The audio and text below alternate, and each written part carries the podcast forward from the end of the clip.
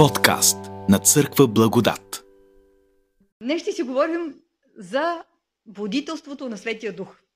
Искам да ви кажа, че тая тема съм я избрала в началото на лятото. Нямаше нищо общо с случая от преди няколко седмици, но така, накрая може би ще спомена нещо и за него. Едно нещо е да говорите а, за Бога. Съвсем друго е да го слушате. Когато го слушаме, ние получаваме водителството на Светия Дух. Не знам как е с вас, обаче аз напоследък доста често се будя през нощта. Особено по, по време на пълнолуние, не знам защо. Казва, че е имало някаква връзка с кръвното. А, и така една вечер се събудих посред нощите. Не можех да заспя. Слънцето, ох, слънцето, луната огряваше моята а, спалня. И тогава ми хрумна една мисъл. Не знам от кого беше, дали беше от Бог или от самата мен. Помислих си, че Бог ми казва следното. Докато ти си спиш в леглото, аз те наблюдавам. Аз те наблюдавам и се грижа за теб и ми е мило, че си тук, че си мое дете. Нали знаете, в Псалм 121, в 3 и 4 стих Бог ни казва а, Оня, който те пази, няма да задреме. Ето, няма да задреме, нито да заспи. И тогава някак си в тая връзка си казах, Бог един вик си мисли, ето толкова много те обичам. Докато спиш и никой друг не те вижда, аз те наблюдавам. И сърцето ми е изпълнено с любов към теб. Искам да размишлявам за това вечер, преди да затвориш очи. Искам да те гледам и съм да, да бъда изпълнен с любов. И това, знаете ли, това беше един наистина поразителен миг. Имах усещането, че сам Бог ми говори. Това не бяха мисли за Бога, това бяха един вид мисли от самия Него. Чувствах как Бог иска да говори на мен, ама лично на мен, защото нямаше никой друг около мене и че Той иска да ми говори за своята любов. Сега дали това бяха мисли от Святия Дух или аз съм си въобразила това, не мога да ви кажа, не съм сигурна. Обаче, определено няма нужда, начин да докажа, че ми е говорил Бог. Някои мои приятели са ми споделили, че в младостта си толкова са свикнали а, да разпознават Божия глас, че просто за тях не представлява трудност. Свикнали са да разпознават някои движения на ума ли, някакви мисли, които Бог им дава, като Неговия глас, и заради това по-нататък в живота им е много лесно. Обаче моята опитност не беше такава. Сега искам да ви кажа, че аз никога не съм чувала глас от небето. Не съм израснала с това интуитивно разпознаване, кога Бог общува с мен. И ако трябва да бъда откровена, винаги съм проявявала известен скептицизъм, когато чуя някой да казва Бог ми говори. Обаче, също така, вярвам, че това подозрение не е много добро. Сега осъзнавам, че ако трябва да имам лична връзка с Бога, аз трябва да съм отворена за възможността Бог да ми говори. И то директно, и то лично. През вековете християните са разли... наричали по различни начини това. В своя дневник Джордж Фокс пише а, как Господ е отворил, така, отворил истината пред него и с това се има предвид, че Бог му е дал определени а, мисли, че е говорил на ума му, макар и незадължително с ясен глас. Жан Калвин говори за вътрешното свидетелство на Светия Дух – а Свети Игнатий споминава за движенията на душата. Това са мисли, чувства, желания, които биха могли да са дарове, дадени ни направо от Бог. Тези подтици може да са както убеждения за грях, а, така и уверения за Божията любов, а също така и призив за действие. Но те са съществено важни за насочвания от духа живот. Знаете ли, ние трябва да се научим да се вслушваме в този тънък тих глас, за който говори пророк Илия. В наши дни молитвата се сблъсква с един особен феномен. Бих могла да го нарека дори странен парадокс. Списание Newsweek ам, е направило едно проучване сред американците.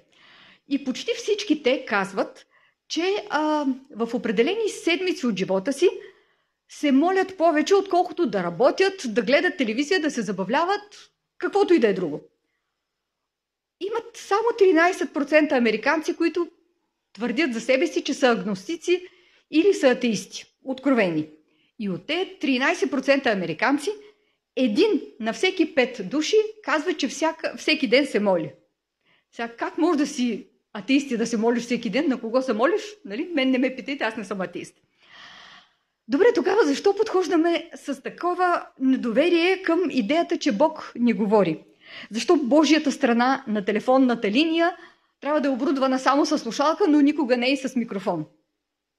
Всъщност, да сме отворени и възприемчиви за водителството на Светия Дух е едва ли не задължителна част от преобразяването на нашите характери. Ричард Фостер пише следното и ще позволя да го прочетам. В наши дни небето и земята са се надигнали на пръсти, очаквайки нетърпеливо появата на ръководена от духа, ръководени от духа, опиянени от духа, овластени от духа хора. Цялото творение гледа с очакване за появата на дисциплиниран, събиращ се свободно, мъченически народ, познаваш в този живот живота и силата на Божието царство. Това се е случвало преди, ще се случи и отново. И аз съм убедена, че Святия Дух наистина ръководи, направлява и насочва човешките същества, обикновените хора. Иска да направи това и с всички нас. В пиесата на Бърнар Шоу Света Жана, един от инквизиторите на Жана Дарк ам, я пита защо на него Божия глас не му говори така често, както Жана твърди, че говори на нея. Знаете ли какво отговаря тя? Тя казва, гласът ти говори през цялото време. Просто ти не успяваш да го чуеш.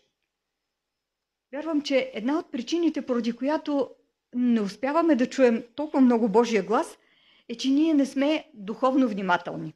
Страдаме от това, което би могло да бъде наречено духовна разсеяност.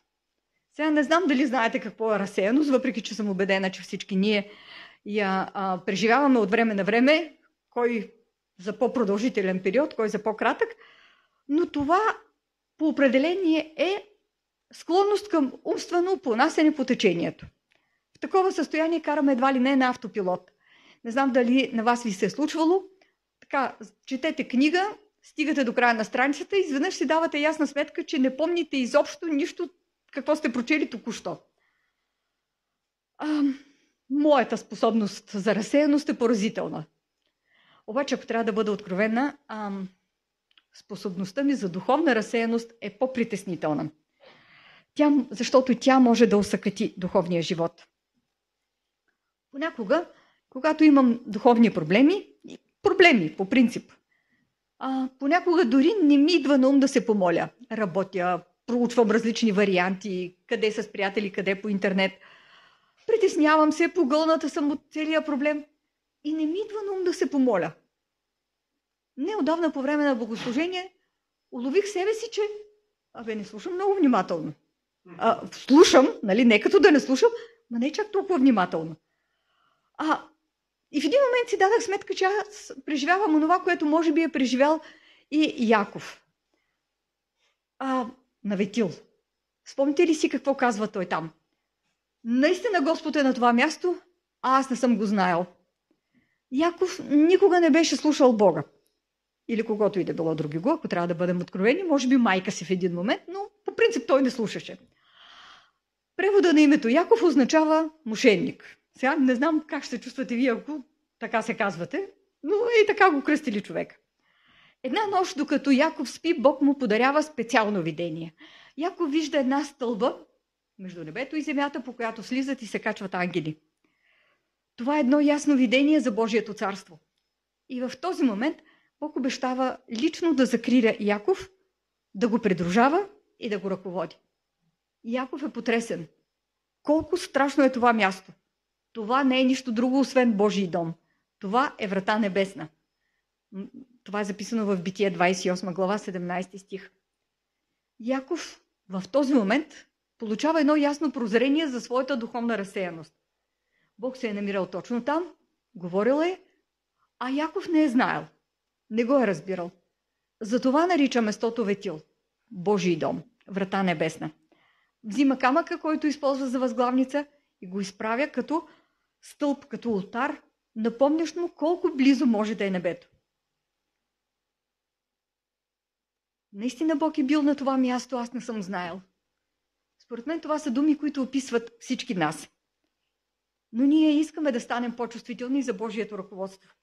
Иска ни се във все повече и повече житейски моменти да можем да казваме това е Божий дом. Това е врата небесна. Затова и ние трябва да започнем да си издигаме лотари. И сега като казвам това, не си мислете, че ви призвавам към идолопоклонство. Напротив. А, можем да си, си напишем думичката слушай на едно лище и да си я пъхнем в джоба. Или в дамската чанта. Всеки път, като бръкваме там и напипваме бележката, да си даваме ясна сметка, че трябва да се вслушваме в Божия глас. Аз, например, си пазя някои предмети, които, поради свързаните с тях опитности, служат като едно физическо напомняне за Божието ръководство в живота ми. Един такъв предмет, който, колкото и да ми е ненужен в момента, а, но никой няма да го изхвърля, ще ви кажа в, в края на, така, на темата си моята опитност, но един такъв олтар, в кавички казано, един такъв специален ам, предмет, който да ми напомня за Божието водителство в живота ми, е един английско-руски речник, който преди много-много години ми беше подарил Кремен и наистина никой няма да го изхвърля. Едни такива неща ми напомнят, че Бог е много близо до мен. Сега как ни говори Бог? Да говорим на някого означава да насочваме мислите му в определена посока. Сега, тъй като вие слушате мен, а, може би мислите ви тръгват в посока, в която до този момент не са а, се движили. Тъй като аз съм ограничено човешко същество, трябва да използвам непреки средства, за да насочвам мислите ви. Трябва да изразявам моите идеи с думи, така че да ги чуете. Трябва да им предам някакъв, как да кажа, физически облик. Но Бог не го прави. Бог може директно да насочва мислите ни, без помощта на насочващи се звуци и образи. Ето важния момент. Бог може да ви говори, докато вие оставате в неведение за факта, че точно този, тази мисъл идва от Бога. Затова е напълно възможно Бог да ни говори и нашите мисли да бъдат насочвани от Него, без да знаем, че това е именно Божия глас. И сигурно си казвате, как е възможно това? Веднага ви давам пример от Библията. Спомнете си, в храма растеше едно малко дете. И Бог му говори три пъти. И то три пъти не разбра, че му говори Бог. И се нуждаеше от насочването на свещеника Или, за да се научи да разпознава Божия глас. Сега, преди да разгледаме как да се стремим към а, водителството от Светия Дух, нека да изясним някои погрешни концепции за него. Първата такава концепция е, че Божието водителство не е вътрешна информация. А, много хора не се замислят за духовното водителство, докато не се изправят пред вземането на сериозно решение. Например, ам, в кой университет да уча? Каква професия да изберам? За кого да се оженя? Каква къща да си купя? Къде да я купя? Каква професия? Или ако имам няколко предложения за работно място, кое от тях да изберам? Ам, не знам от вас колко са гледали телевизионни предавания, телевизионни състезания. Имаше на времето едно, сделка или не. Не знам колко от вас си го спомнят. Там в едни кутии бяха написани на капаците им едни е, големи суми и е, целта беше на посоки, показвайки някоя кутия, е, участника в крайна сметка да приключи с голямата награда. Сега, представете си, че сте на мястото на този участник и посочвате различни кутии. Не помня колко беше максималната награда. 100 хиляди или 500 хиляди или нещо от този род.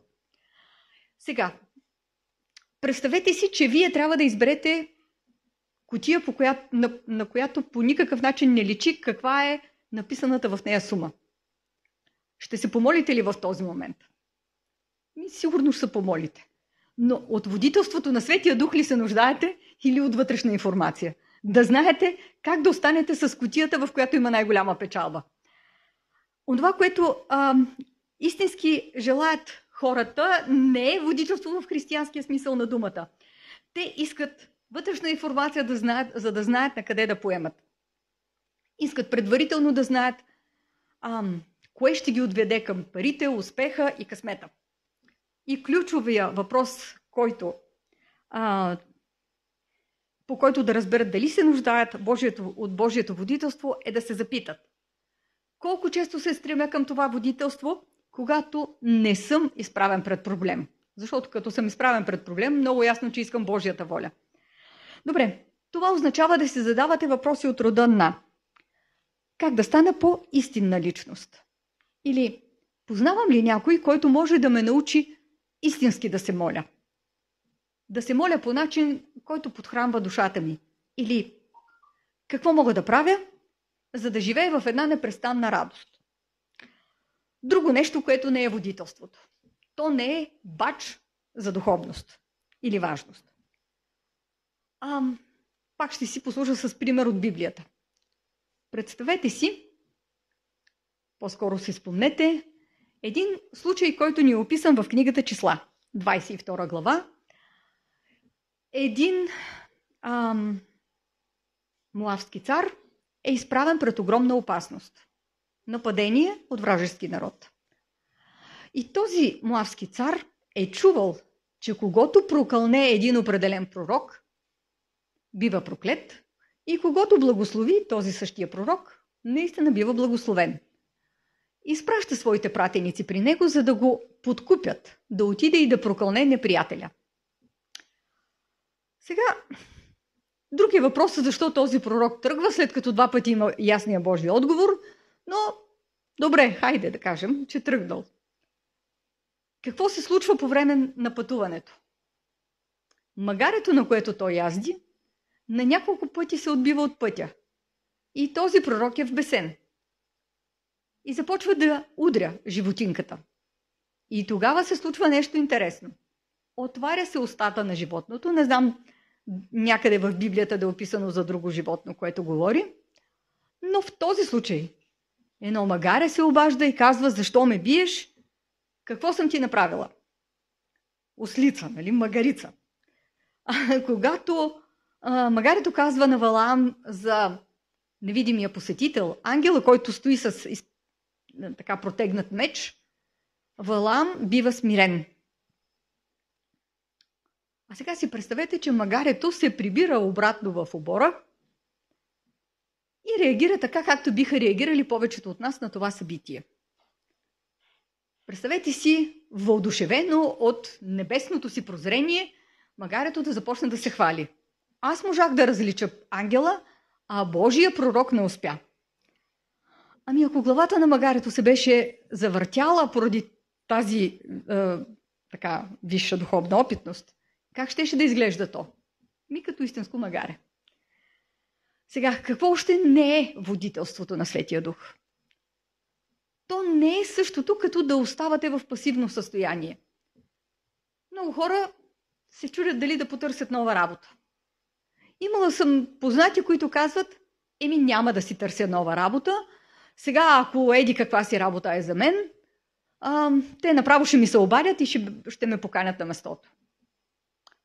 Аз си признавам, че в друго отношение съм малко а, така настроена по този начин, но както и да е. Какво е това? Не е ли глупаво? Бог ни е дал разум, Бог ни е дал инициативност и какво сега? излиза, че ние приемаме като Божия воля всичко, което ни се случва, докато ние оставаме пасивни. Представете си колко нелепо би било да седнете на средата на магистралата и да казвате. Ами сега тук, ако не ме блъсне нито една кола, значи това е Божията воля. А, в по-широк смисъл, Бог не е създал хората по свой образ и подобие, за да бъдат пасивни. Защото Той самият не е пасивен Бог. Когато се сблъскваме с важни решения, ние трябва да ам, разгледаме всичка, всичката налична информация, която можем да намерим, да се молим, да търсим Божието водителство, обаче както и да упражняваме своята преценка, мъдрост, инициативност, избор и отговорност. Божието водителство също така не е и избягване а, поемането на отговорност и на рискове. Понякога искаме това водителство най-вече за да избегнем поемането на отговорности и на рискове. Да вземеш решение понякога може да е много самотен процес. Наблюдавайте някой решителен човек с огромно меню в ръце и търпелив сервитьор до него и ще разберете за какво ви говоря. А, разбира се, Бог желая да развием правилна преценка и няма друг начин да го направим, освен посредством процес, включващ избори и рискове. Родителите искат да възпитат децата си, да бъдат зрели, отговорни, решителни хора. Обаче как да стане това, ако през цялото време те казват Днес обличи тези дрехи. Яш това, не яш онова. Запиши се на такъв курс. Ам, с тази компания излизай, с онази не излизай. Божията цел на водителството е не да ни накара да извършваме правилните действия, а да станем правилния вид хора. Амин. Радвам се, радвам се, че го казваш. Бог иска да бъдем хора, а не роботи. А това означава да вземаме решения. Добре, сега, ако всички тези неща до тук описваха какво не е Божието водителство, нека сега да видим какво е. Първо, това е едно постоянно вслушване в а, думите на духа. Томас Кели пише, има начин да подредим а, умствения си живот едновременно на повече от едно ниво. На първото ниво ние слушаме какво ни говорят хората, а, вземаме някакви решения, обсъждаме, пресмятаме, посрещаме изискванията на външния живот. Но дълбоко в нас, зад колисите, в сърцето ни, може би на ниво подсъзнание, ние сме в молитва, в прослава, в песени поклонения пред Бога и в една нежна възприемчивост на божествения полах. А, това, това е нещо, което може да бъде научено. Например, ако утре трябва да вземем важно решение, можем да спрем и да се помолим за мъдрост. Ако имаме неограничено време, можем да попитаме Бог, имаш ли нещо за мен, което искаш да свърша? И след това трябва да се вслушаме в Божиите думи. И ако не получим никакви подтици за ясно, конкретно действие, можем да поступим по начина, който ни се случва, струва най-бъдър. Всеки път, когато се срещаме с някой човек, можем да го питаме Господи, как да отговоря на този човек? Какво да му кажа? Искаш ли да говориш или да действаш чрез мен? Този а, вид слушане е бил много характерен за хората през всички а, столетия. И тази седмица, докато общувате с, с своите приятели, с своите случайни познати, дори с непознатите, слушвайте се в това, което Бог иска да ви каже за тези хора.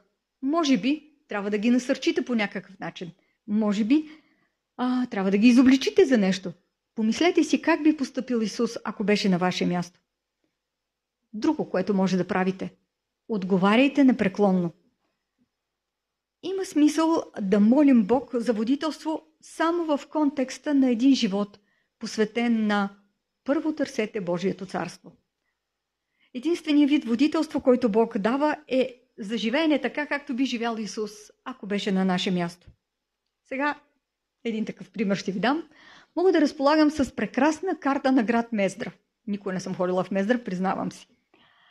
Мога да е, разглеждам там с Google Maps, да разгледам с Street View, всичко. Обаче, ако не съм решила да ходя в Мездра, каква полза има от тази карта?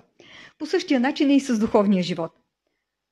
А, това е и тъжното, когато се замислим за хората, които търсят информация от горещите линии на хороскопи и врачки.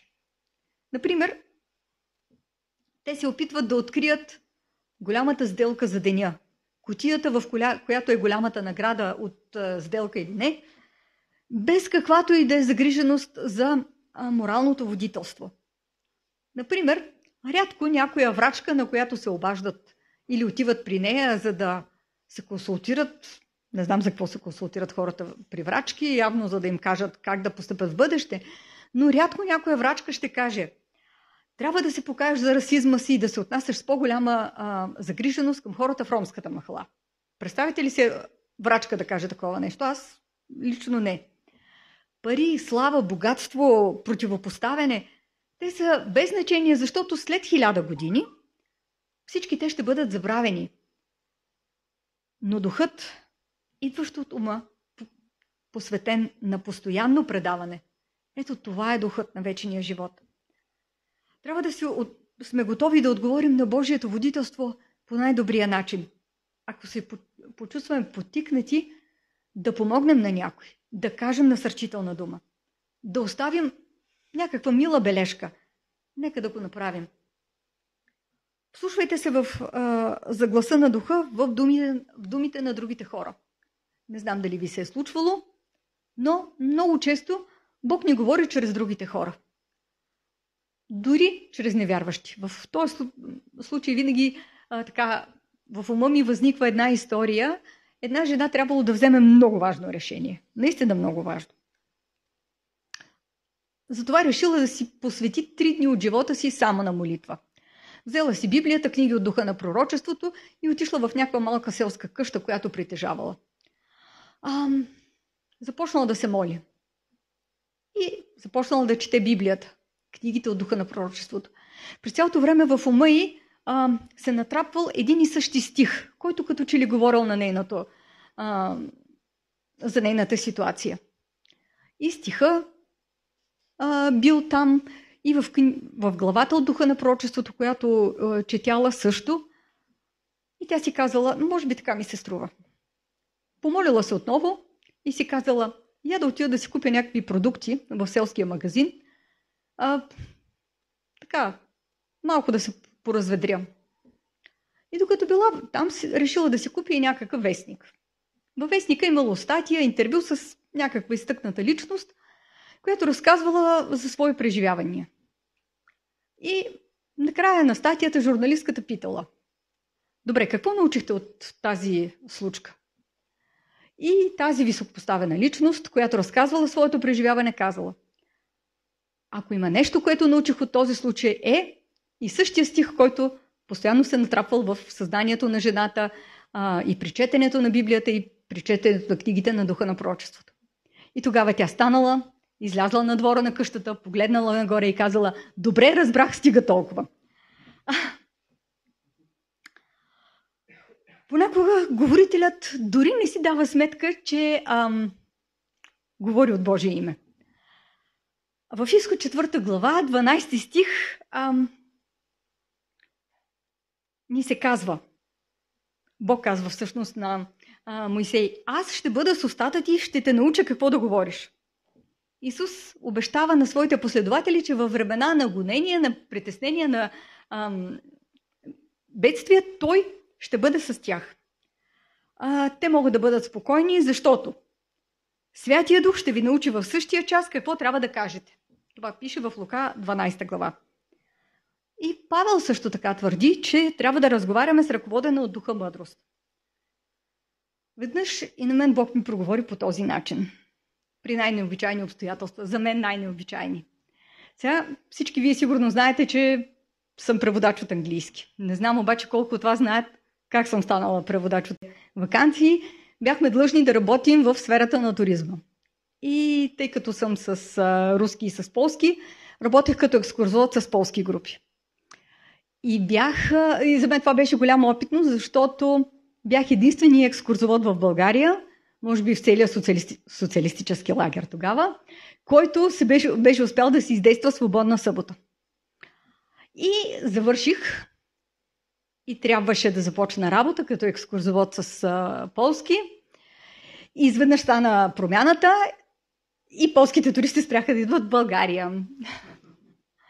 И тогава шефът, при който отидах, този, който ми беше разрешил свободна събота, ми каза, аз имам огромно желание да те назнача на, на работа и а, ти се справяш чудесно и ние с теб сме се разбрали по някои въпроси, но аз уволнявам дългогодишни екскурзоводи, не мога да си позволя лукса да назнача нов.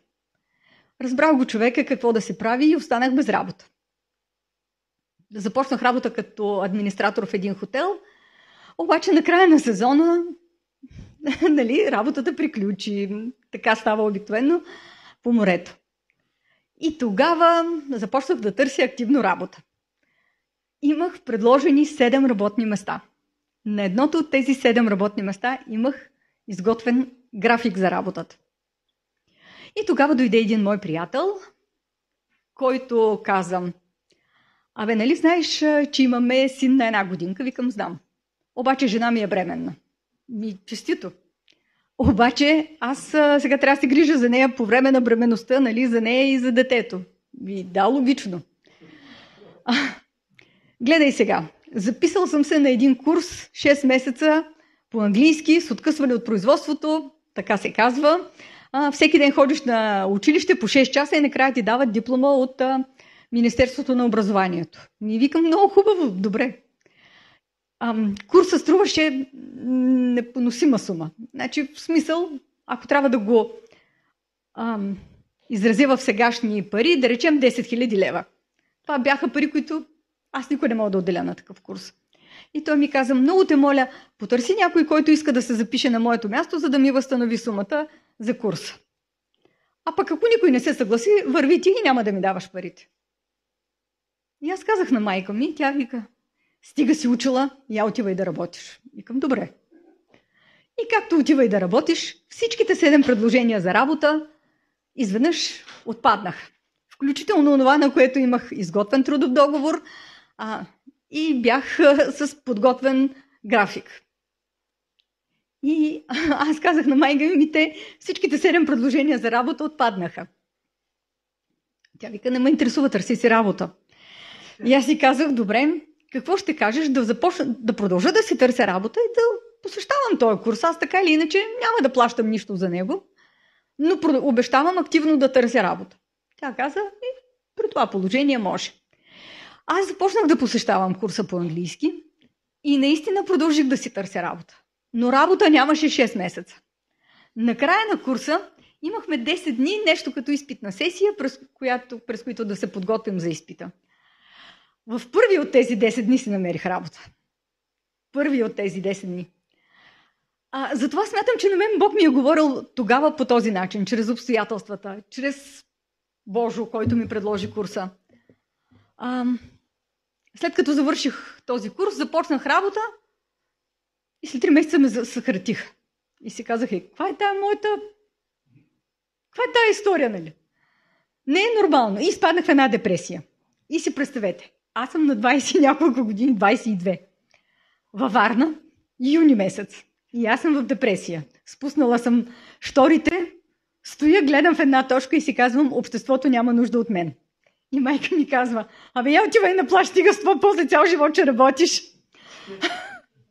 и, и така, и аз обаче стоя и съм в депресия, защото обществото нямало нужда от мен. И тогава ми се обади Кремен, за който ви казах, който ми е, може би, най-скъпия човек ми е бил в този живот. И ми каза, абе, има един американец, който иска да прави издателство в Източна Европа и иска да си обучи хората. Я върви кандидатства. И аз му викам, човек, аз съм с за начинаещи. Къде ме пращаш ти в Америка? Какво ще правиш в Америка? Ами ще се учиш да ставаш преводач. И аз викам, да бе, с курс за начинаещи. Той вика, пусни едно мотивационно писмо. Пуснах. И от сумати хора, които бяха кандидатствали, той е избрал мен. И аз нямам обяснение защо ме е избрал. Питах Кремен, който го познаваше, и той каза, ами що ти си му писала в писмото, че си превеждала някакви статии от полски.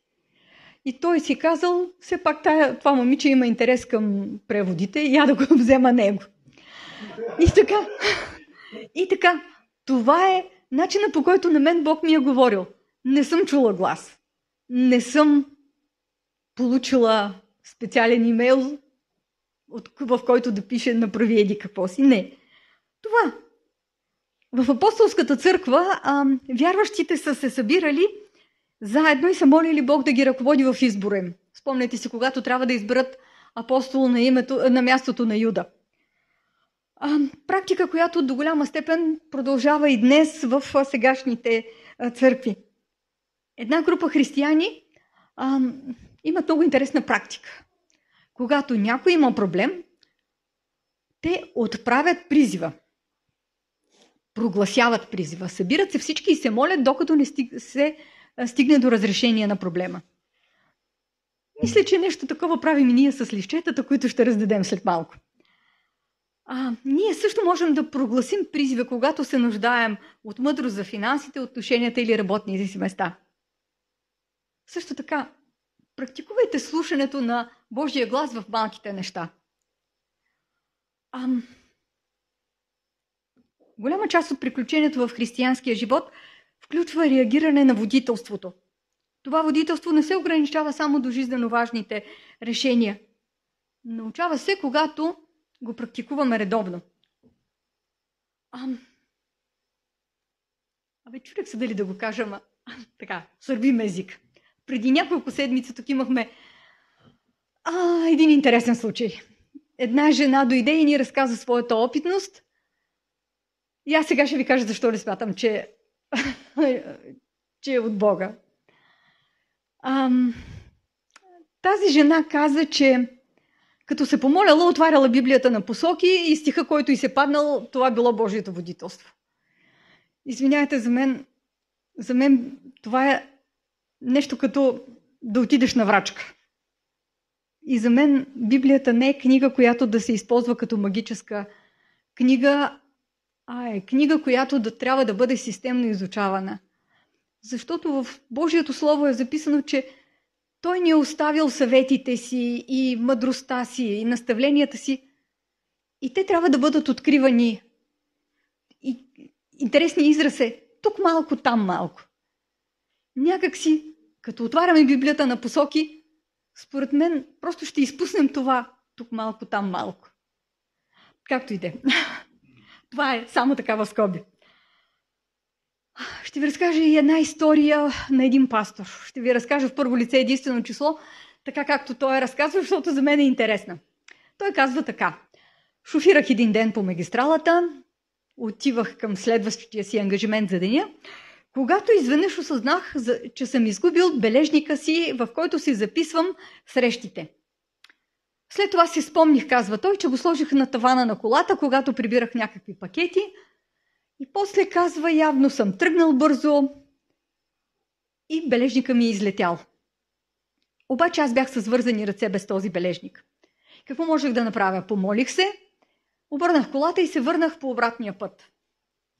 Една малка част от този бележник намерих в канавката а, на около един километър а, от мястото, където бях паркирал колата си. Останалата част от бележника беше изгубена – и докато стоях там, казва той, чувствайки пълно отчаяние, една кола приближи до мен, а дамата зад волана натисна клаксона и размаха останалата част от бележника ми. Свали прозореца, постави го в невярващите ми ръце и каза, намерих го тук. Изминах няколко пресечки, но получих усещането, че трябва да се върна и да потърся собственика. Може да ви звучи странно, но аз съм християнка и вярвам, че тази мисъл дойде от Бога. Вие вярвате ли в Светия Дух? И тогава пастора казал, дали вярвам в него? Госпожото, аз работя за него. Сега, наистина ли Святия Дух е казал да се върне и да потърси собственика на бележника? Не знам. Много хора а, истински се изнервят, когато обикновени човешки същества казват, че Бог им е говорил и самата аз се изнервям от тази идея, и, и защото с нея често се е злоупотребявало. А, нали знаете, когато в една църква където хората по принцип са склонни да слушат Божия глас, когато се изправи някой и им каже, ам, така казва Господ, това е много лесно, а, много лесен метод за манипулиране.